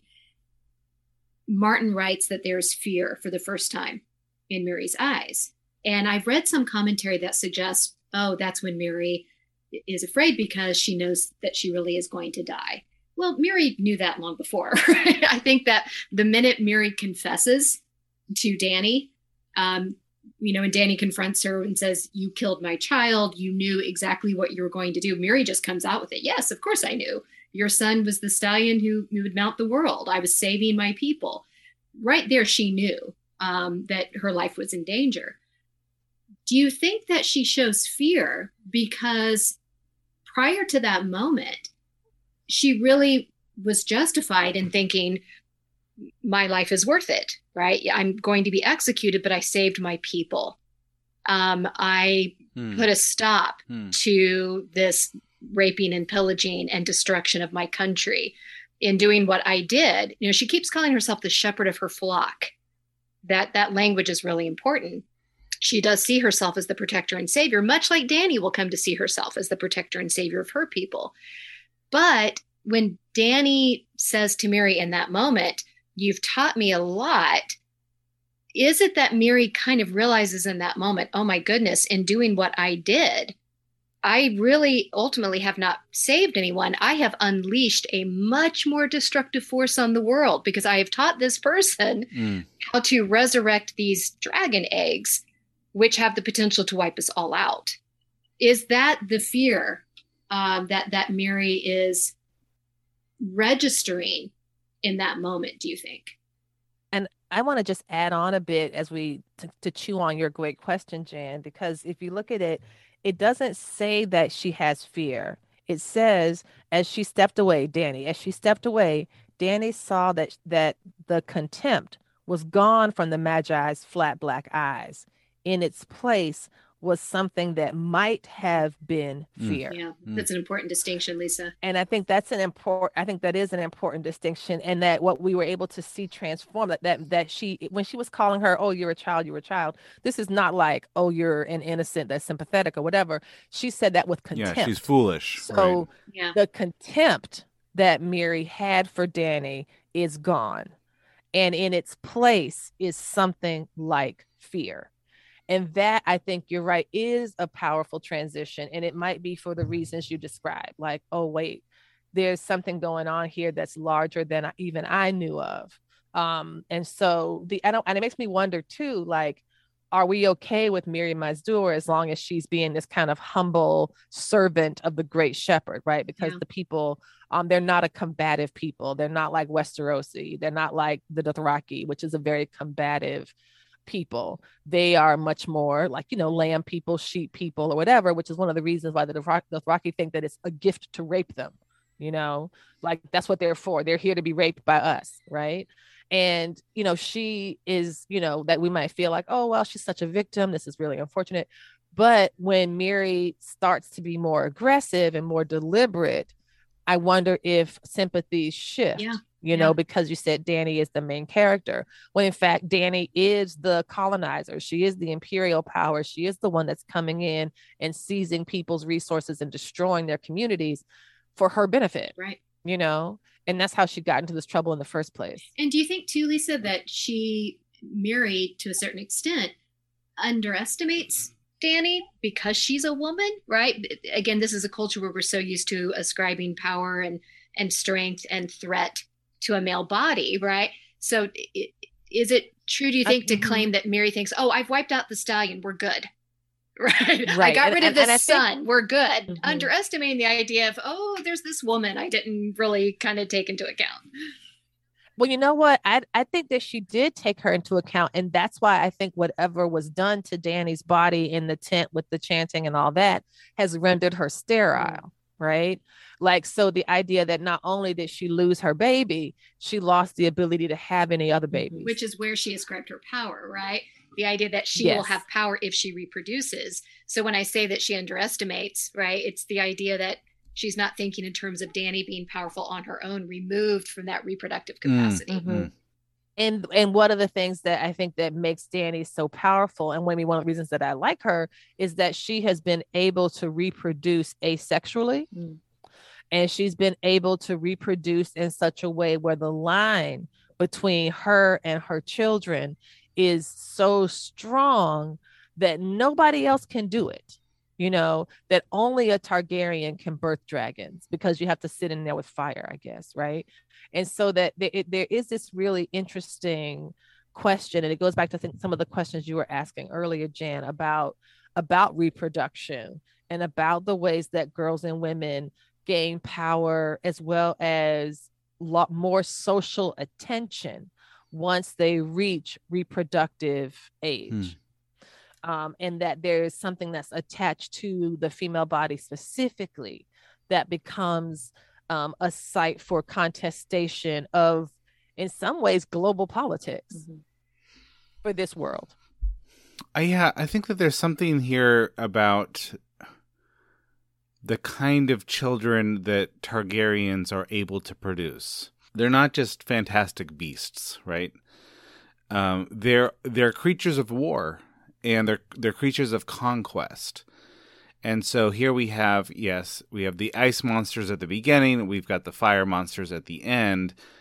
Um, and she's the mother of dragons this is just an, another way to, for her to say, "Look, I'm a fully realized Targaryen." And what do Targaryens do in this world? They conquest, and they use these children, these dragons, to take over. And so I, I do think that there's something here about her becoming a fully realized Targaryen, Mm. um, which is very dangerous, right? You know, here we have we're seeing this phoenix imagery and she is she's not just going from childhood to womanhood she's going from um i guess khaleesi to conquistador or something like that I, I think it's really interesting to think about these two characters as you know as, as we've all been saying they're res- they're both resisting the uh the the powers that are that are against them. And Danny we see as more I mean she's resisting like these more traditional patriarch patriarchal um limitations and constructs and then there's this i think really compelling resistance from Mirri Maz Duur uh, uh, against the colonialism implied through danny the white woman's resistance of patriarchy at the disadvantage of of other peoples right and other cultures. Um, and they they play against each other and we so i think that there is a is a real tension um, about that uh, because they uh, they both have things to fight against and here they come to a head because danny's methods of resistance are often colonial right?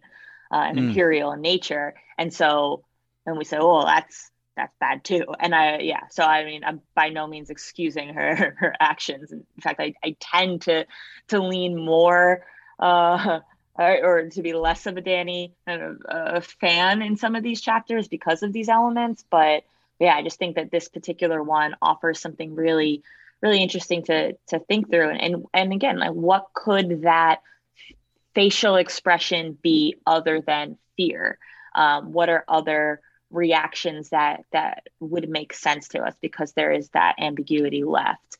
Um, is it just is it respect? Is it acknowledgement that danny is more than she she bargained for is not a child anymore. Right she's the one who often belittles her. You know they're both women but Mirri Maz Duur infantilizes danny you are a child. You are ignorant like a child. Uh, let me help you. Let me show you right? Um, and so is it this is she recognizing the transition? Is she recognizing as others have said that she's created something perhaps worse than if she just um, didn't do anything? And yet i think there's just something so powerful in in her methods of resistance all the way to the end even if mm. um you know it ultimately she does not win against danny there's something really powerful about that the other thing that i was curious about because i feel like lisa you call our attention to the book ending element in this chapter you know we've got mm-hmm. fire on the end, we have ice at the beginning. I also want to call out that we began this book with an execution, right? Yeah. Ned chops off the head of this guy who's fleeing the monsters. And you know he's a he's a man of the night's watch, and so you know he's he's in a system that does not allow him any kind of freedom, and so he runs. And the only his his life is totally forfeit to him. He's desperate, Ned thinks, I'm going to keep the king's justice. I'm going to chop off this guy's head. And in my mind, that clues us in immediately. That clues us into like this guy who's being coded as sort of a father knows best good guy is really a morally gray character. And so we should be not just be questioning this guy's motives, we should be questioning the whole system uh, th- right. that allows this guy to have power. And then we get to this final chapter, and and I, honestly, I don't I don't fault the deserter for the actions that he's taken at all. I, I think he he this guy has zero options, and then we have we jump ahead to this last chapter, and we again see an execution, and it's not a beheading, but it's it's a burning, and in the same way, I I kind of think, okay, so yeah, here we have this protagonist, Danny, but I think that we're supposed to also be reading her in more complicated ways. I think she's a morally gray character in the same way that Ned was. And it's the system that makes someone like Mirri Maz Duur an impossibility. Her life is an impossibility because there was nothing else that she could have done in this system she was she was going to be steamrolled by the system no matter what. It just so happens that in this case, it's Danny who's doing it. You know what what this makes me think of is that Ned is is indeed a morally gray character. Well, I guess one could see him that way. But when he's maintaining the king's justice and this whole lecture and stuff he gives to Bran or whatever, like all of that's because he thinks what he's doing is the the law. He thinks that hey, these guys have been put on the Night's Watch as an alternative to incarceration, and he is now, you know, as, as a deserter, he has forfeited that, and my job is to kill him because as a as a lesson as a consequence for desertion this mm-hmm. is something that they all mm-hmm. know when they sign up blah blah blah so he thinks he's doing the right thing he doesn't know that he is in, he's execute he's and though the person did indeed desert that was the that was the crime that this person committed the motivations for that crime were actually accurate. That he really did freak out and see some white walkers and you know that just made him lose his shit mm-hmm. right? Like and i don't know if if everyone else had seen the thing that he saw you know but it feels as though this is one of the one of the several ways where martin gives us readers information that the other characters don't have and we see that a lot through the through the book like when we get all these different point of view chapters we know what sansa's thinking and we know that she her thoughts are wrong about that because we have previous information from another character and so the fact that we see what could be construed as um, unjust executions um, you know as opposed to whatever a just execution would mm-hmm. be right it seemed that seems significant to me um, for how we imagine the way that power unfolds and who is allowed to have it. Right. Who can be trusted to right. have it? Who can do it well versus who is corrupt and corrupting? Um, and I yeah, feel the whole like system's supporting Ned, and of course, Danny has to be the singular.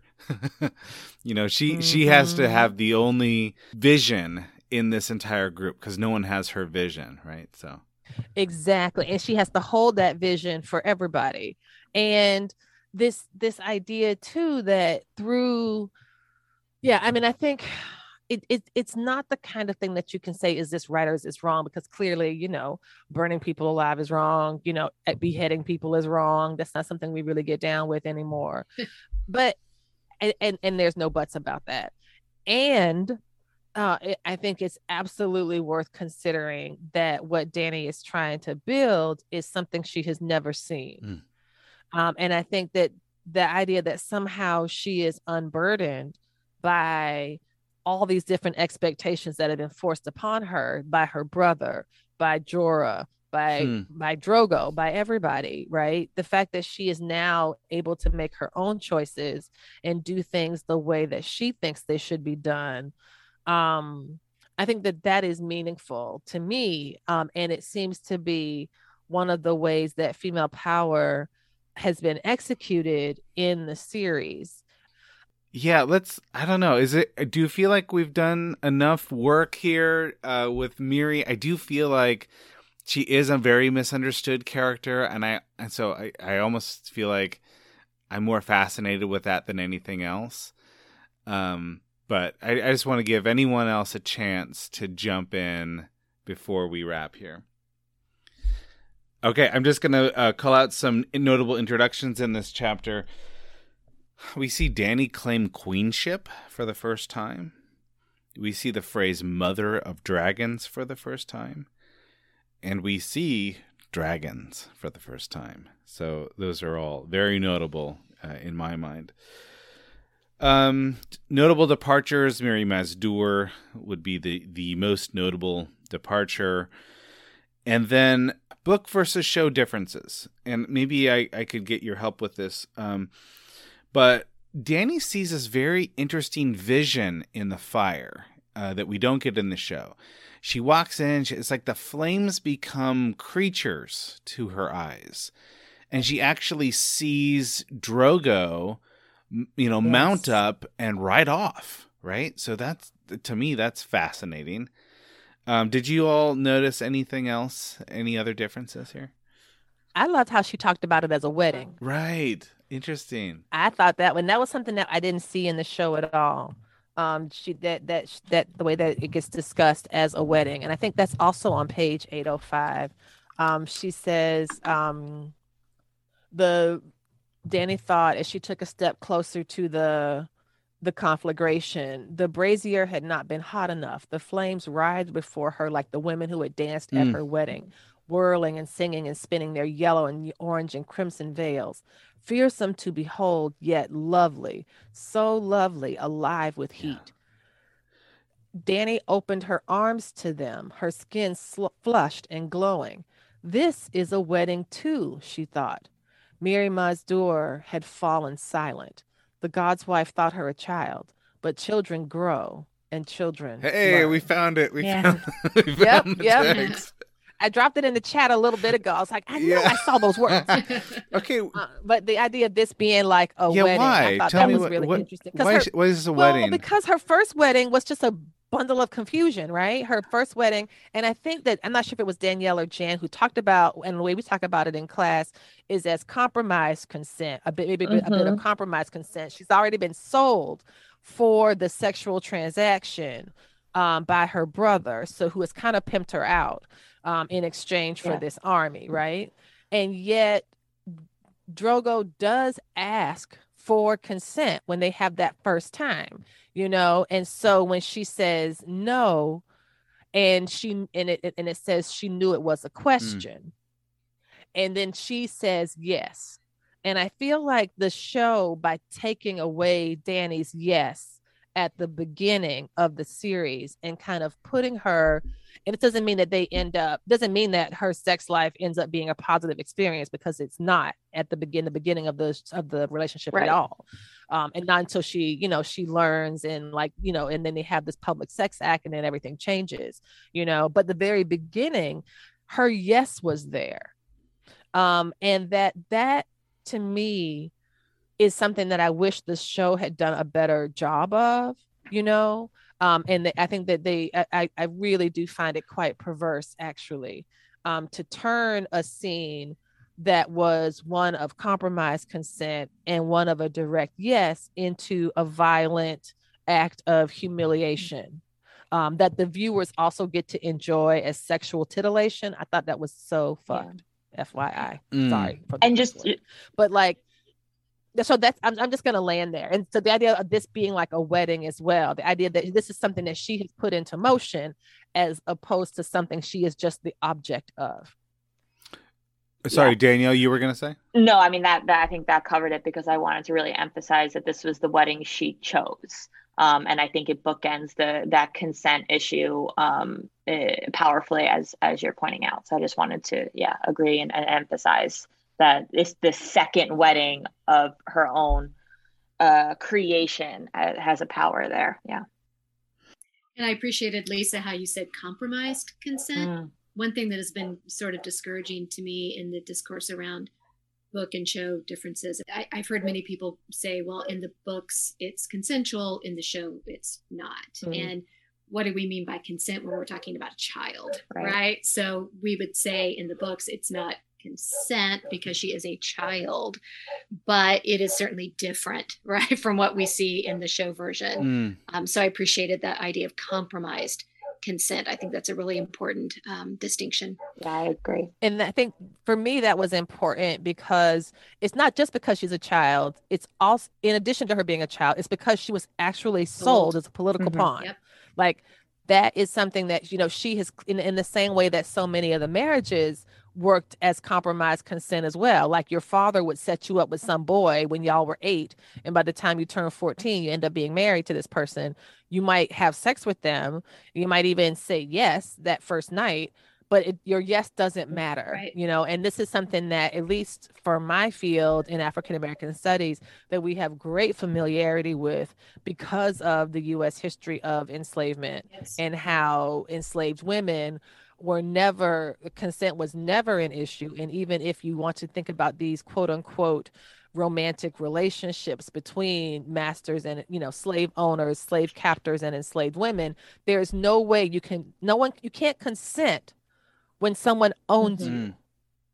like you can't consent. That doesn't matter. If someone has paid money for you whether you paid money to someone else not to you to somebody else your consent is not is not something that matters you know and that's why i talk about the compromise consent it's one of those things that i find very helpful as in reading the text beyond its um those folks who really want to kind of keep black people out of Game of Thrones at every turn, you know, because they want to pretend that it's actually medieval Europe and that these people are their actual relatives, you know.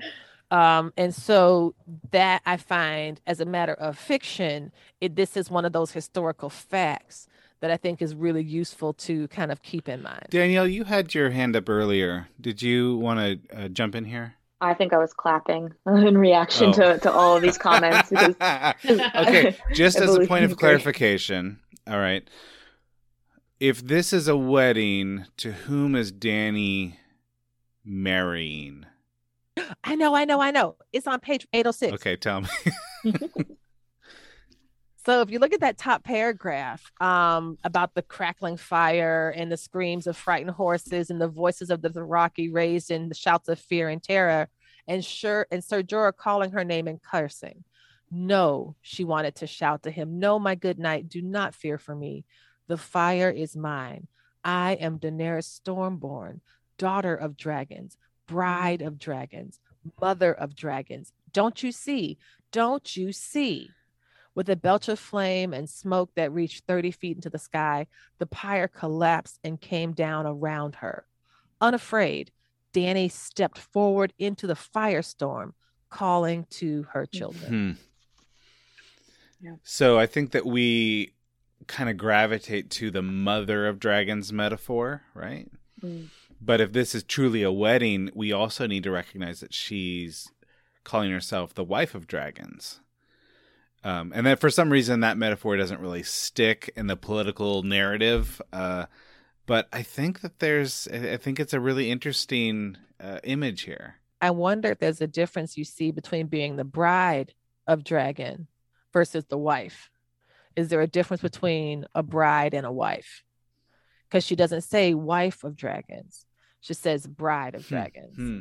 to me daughter of dragons, bride of dragons, mother of dragons, to not a wife. to me though. it echoes the bride of christ uh, uh epitaph that we that we hear like for nuns Yeah. it's it's a religious marriage in a way to me. Interesting. I, I hadn't noticed that at all, but I will note that the oil used uh, in the ceremony very much uh, is very much a messianic um, note, and uh, you know, Messiah means anointed. So I, and also in addition to that, what do we see? We see a resurrection in this Mhm. chapter.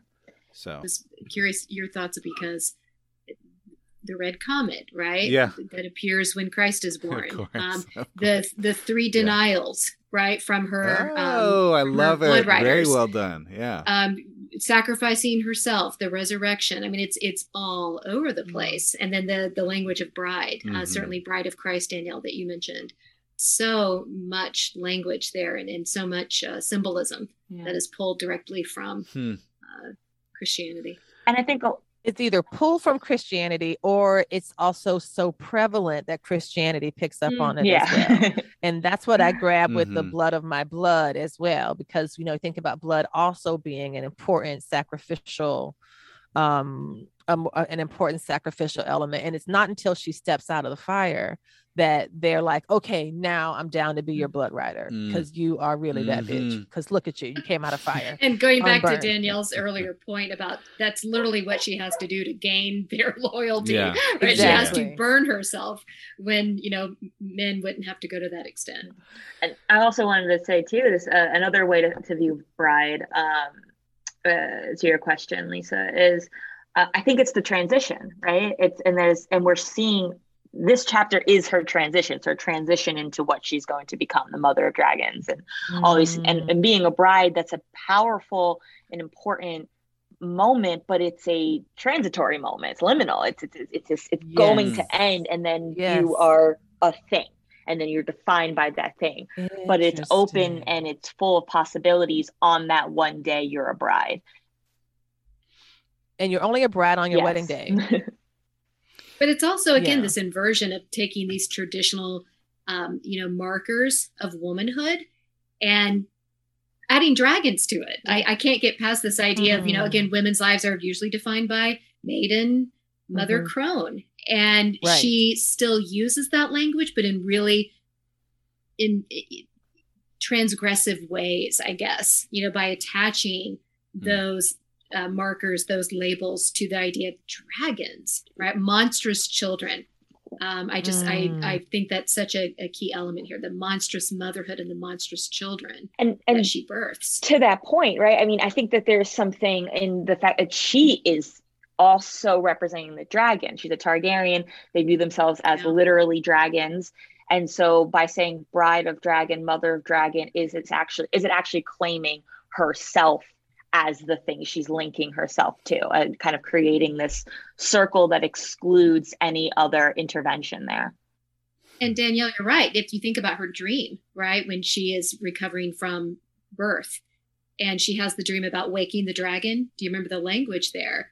Where she goes from a very kind of peripheral relationship to the dragon to being the dragon herself, yeah right? When she thinks Right. it's Rhaegar, it's actually her face behind the shield. right Hmm. and that what we're seeing established here is like her dragon bona fides Huh. and what and and that the the dragons themselves because they are so powerful they change the rules of the game entirely Entirely. you know Yes. that this was what the very first Targaryens used to conquer Westeros. And she is and she is now in possession of the dragons. And that those are the things that set her apart. And those are the things that nobody else has or can mm-hmm. have because they're attached to her blood in Right. particular. And as you said before, produced reproduced asexually, so they're not shared with anybody else. It's just her that mm, made them. Exactly. She doesn't have to share custody with Yeah. anybody of these dragons because they were birthed by her. And she's the last of the Targaryens, right? Or so she thinks. Yeah. Can you believe that we've been at this for two hours? Okay, so uh, I'm gonna. I don't. I don't want to presume on anyone's time, and I would love for this conversation to keep going. Um, but I think that we probably should wrap this, and I should thank you all for your willingness to come on, and also for bringing such such interesting topics to this important chapter. Now, thanks everybody. This was fun. Thank you so much, everybody. This was a lot of fun. Thanks so much for pulling this together, Anthony. Yes, I appreciate yeah, it. Absolutely. All Very right. fun. My pleasure.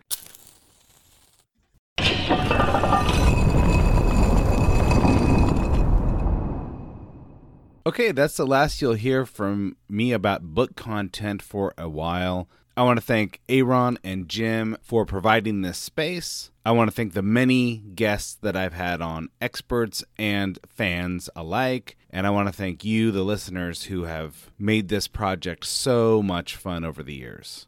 I'll be back right after House of the Dragon has completed its first season to begin my coverage of A Clash of Kings. And that is all for this week.